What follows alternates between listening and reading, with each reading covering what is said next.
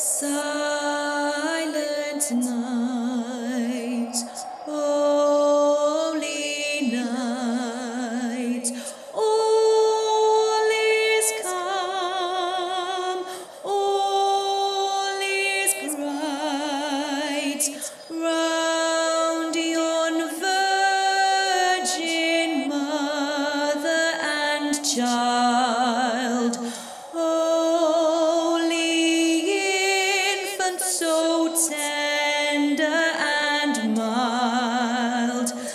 Valiant Films, Dramatic Moose, and Watchers Productions present Charles Dickens, A Christmas Carol. Sleep in heavenly peace.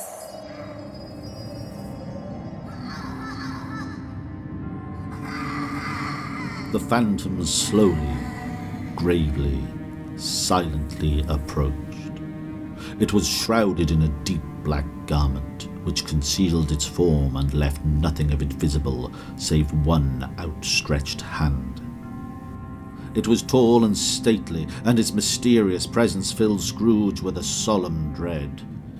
He knew no more, for the spirit neither spoke nor moved.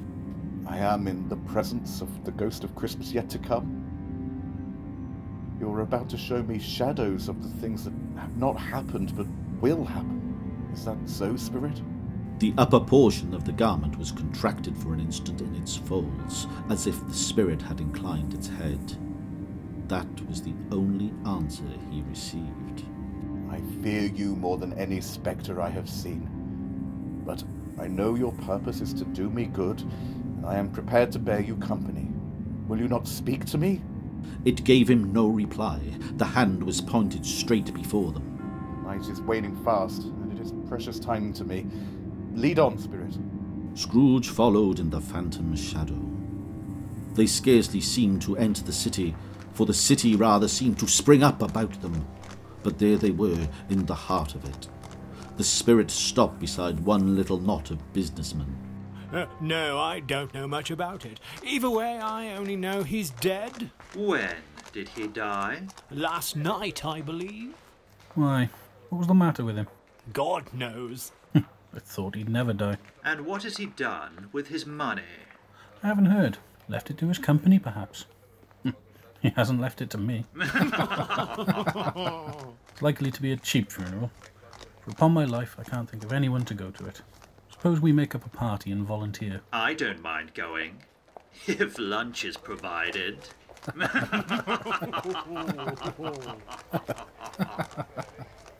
Scrooge knew the men and looked towards the spirit for an explanation. Quiet and dark, beside him stood the phantom with its outstretched hand.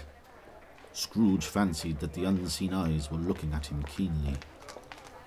It made him shudder. They left the busy scene and went into an obscure part of the town where Scrooge had never been before. The ways were foul and narrow, the shops and houses wretched, the whole quarter reeked with crime, filth and misery. Far in this den of infamous resort, there was a low-browed shop where iron, old rags, bottles and bones were bought. Upon the floor were piled up heaps of rusty keys, chains, and iron of all kinds. Sitting among the wares by a charcoal stove made of old bricks was a grey-haired rascal who sat smoking a pipe. Scrooge and the phantom came into the presence of this man, just as a woman with a heavy bundle slunk into the shop. She had scarcely entered when another woman, similarly laden, came in too. Let the charmer alone to be the first, and the laundress to be the second. Look here, Joe. Here's a chance. You couldn't have met in a better place. Come into the parlour. What odds, eh, Mrs Dilber? Every person has a right to take care of themselves. He always did. True indeed. No man more so. Who's the worse for the loss of a few things like these? Not a dead man. No, indeed. If you wanted to keep him after he was dead... Why wasn't he natural in his lifetime? If he had been, he'd have had someone to look after him when he was struck with death, instead of lying alone, gasping out his last. It's the truest word that was ever spoke. It's a judgment on him. Open that bundle, Jo, and let me know the value of it. I'm not afraid for her to see it. We know pretty well that we were helping ourselves before we met here. It's no sin. I'll come to you in a moment, my good woman. Mrs Dibbler, what do you have for me today, eh? Sheets and towels. Little wearing apparel. Two old-fashioned silver teaspoons. A pair of sugar tongs. Hmm. As it's you, my dear, I can see it clear to five shillings and sixpence. I always give too much to ladies. It's a weakness of mine. That's the way I ruin myself. Five and six? Is that all, Joe? I know there's not much, but... That's your account. If you asked me for another penny and made it an open question, I'd repent of being so liberal and knock off half a crown. Now look at my bundle, Joe. What do you call this? Ah, bed curtains. Oh, you don't mean to say you took him down, rings and all, with him lying there? Yes, I do. Why not? You were born to make your fortune, and you'll certainly do it. I shan't hold my hand when I can get anything in it by reaching it out, for the sake of such a man as him. Don't drop that oil upon the blankets now. His blankets? Whose else's, do you think? He isn't likely to take cold without them, I dare say. I hope he didn't die of anything catching. Eh? Don't you be afraid of that. I ain't so fond of his company that I'd loiter about him for such things. If he did. Ah, uh, you may look through that shirt till your eyes ache. You won't find a hole in it. It's the best he had. A fine one too. He'd have wasted it if it hadn't been for me. Well, what do you call wasting it? Putting it on him to be buried in. If calico ain't good enough for such a purpose, it isn't good enough for anything. It's as becoming to the body. He can't look uglier than he did in that one. Spirit! I see, I see. The case of this unhappy man might be my own. My life tends that way now. Merciful heaven, what is this? The scene had changed, and now Scrooge almost touched a bare, uncurtained bed, on which, beneath a ragged sheet, there lay something covered up. A pale light fell upon the bed, and on it, plundered and bereft, unwatched, unwept, uncared for, was the body of a man. He lay alone in that dark, empty house. This is a fearful place. In leaving it, I shall not leave its lesson. Let us go. Let me see some tenderness connected with a death, or this dark chamber will be forever present to me.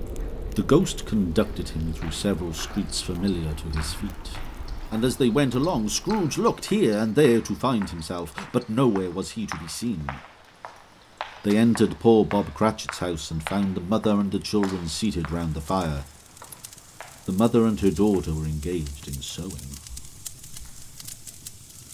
The mother laid up her work upon the table and put her hand up to her face. Oh. The colour hurts my eyes. Oh, it makes them weak by candlelight. And I wouldn't show weak eyes to your father when he comes home. Not for the world. It must be near his time. I think he has walked slower than he used to. These few last evenings, Mother. I have known him. I, I had known him. Walk with Tiny Tim upon his shoulder very fast indeed. So have I. But he was very light to carry, and his father loved him so that it would be no trouble. No trouble. Hi-ho, everyone. Good, Good evening, evening Father. Father. My goodness, you've done so much work on the embroidery. It'll be done long before Sunday. You went today then, Robert? Yes, my dear. I wish you could have gone. It would have done you good to see how green a place it is. But you'll see it often. I promised him that I would walk there on a Sunday. I must tell you of the extraordinary kindness of Mister Scrooge's nephew. I met him in the street earlier today.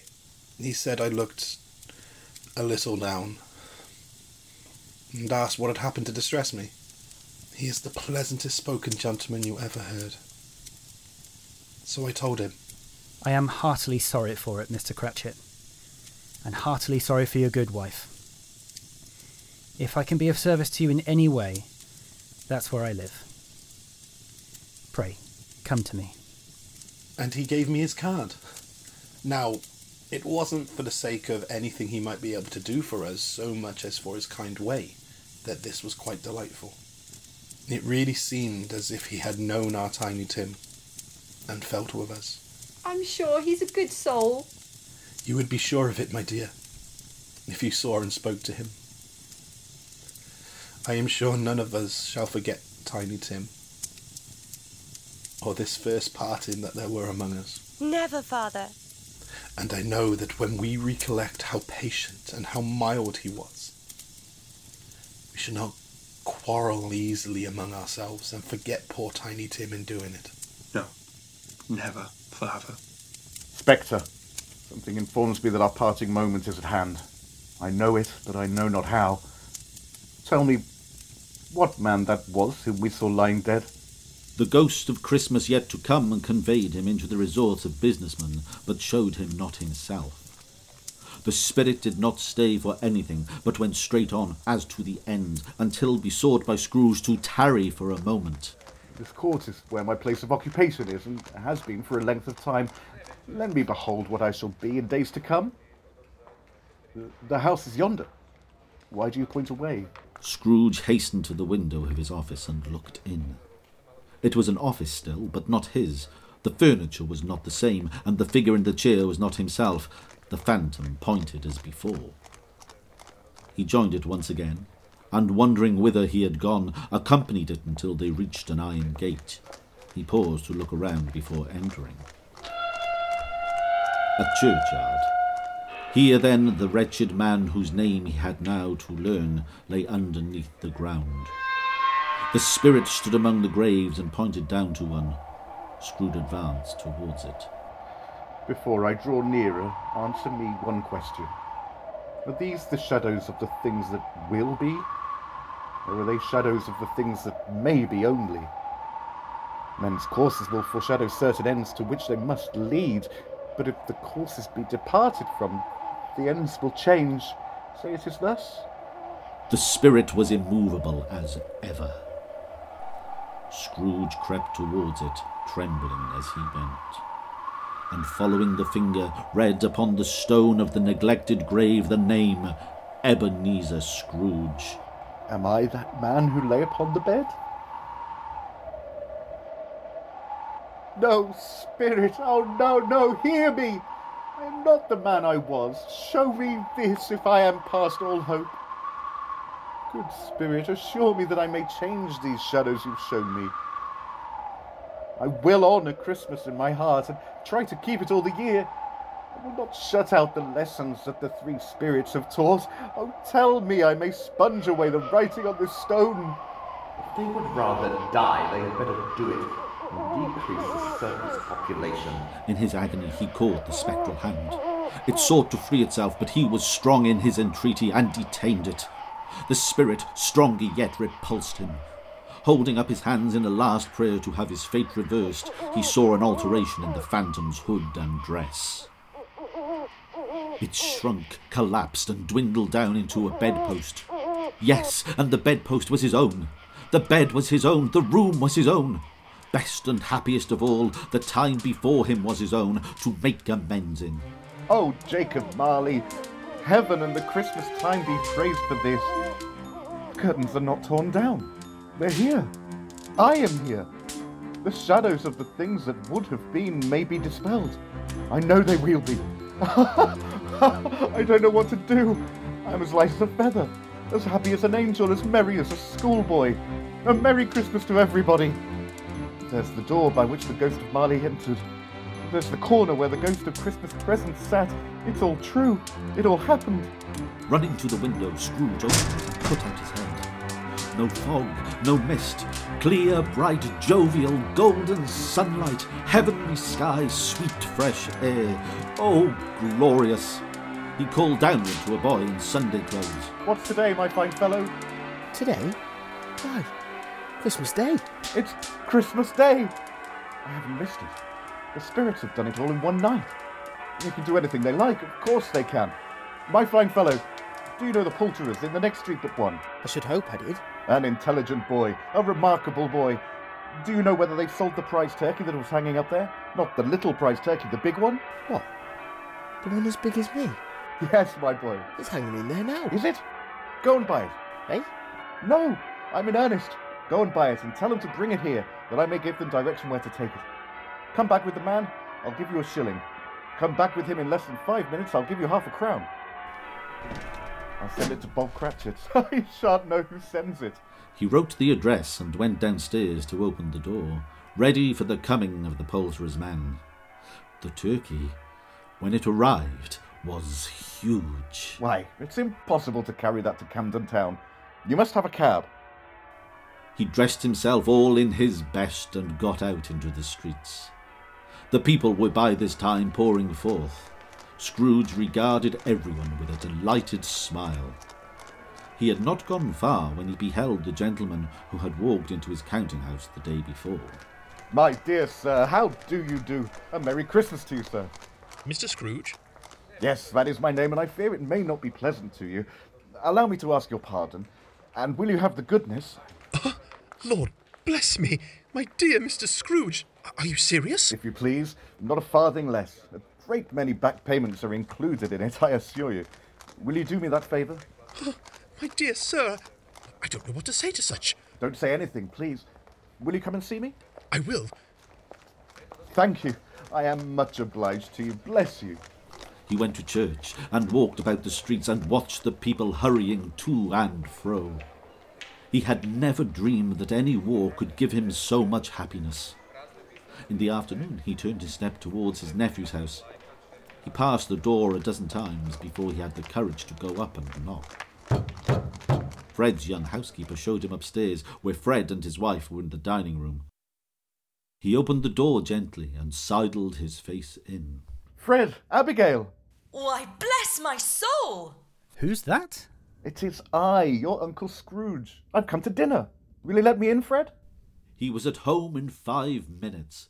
Nothing could be heartier. Wonderful party, wonderful games, wonderful happiness. But Scrooge was early at the office next morning. If he could only be there first and catch Bob Cratchit coming late, and he did it. Bob was full eighteen minutes and a half behind his time. His hat was off before he opened the door. He was on his stool in a jiffy, driving away with his pen as if he were trying to overtake nine o'clock. Hello? What do you mean by coming here at this time of day? I'm very sorry, sir. I'm behind my time. Yes, I think you are. Step this way, sir, if you please. It, it was only once a year, sir. It shall not be repeated. I was making rather merry yesterday, sir. Now, I'll tell you what, my friend. I'm not going to stand for this sort of thing any longer, and therefore, I am about to raise your salary. I beg your pardon, sir? A Merry Christmas, Bob. A merrier Christmas, my good fellow, than I have given you for many a year. I'll raise your salary and endeavour to assist your family. We will discuss your affairs this very afternoon. But first, make up the fires and buy another coal scuttle, Bob Cratchit. Scrooge was better than his word. He did it all and infinitely more. And to Tiny Tim, who did not die, he was a second father. He became as good a friend, as good a master, and as good a man as the good old city knew. It was always said of him that he knew how to keep Christmas well if any man alive possessed the knowledge. May that truly be said of all of us. And so, as Tiny Tim observed, God bless us, everyone.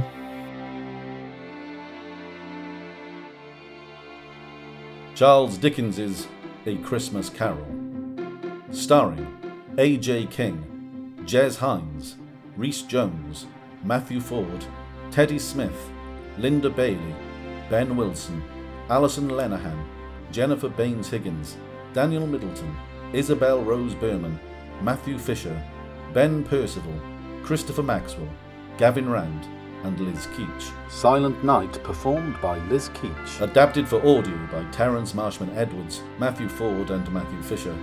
Original score by Andrew Gallagher. Produced by Ben Wilson, Christopher Maxwell, Rhys Jones, and Teddy Smith. Edited by Rhys Jones. directed by Teddy Smith.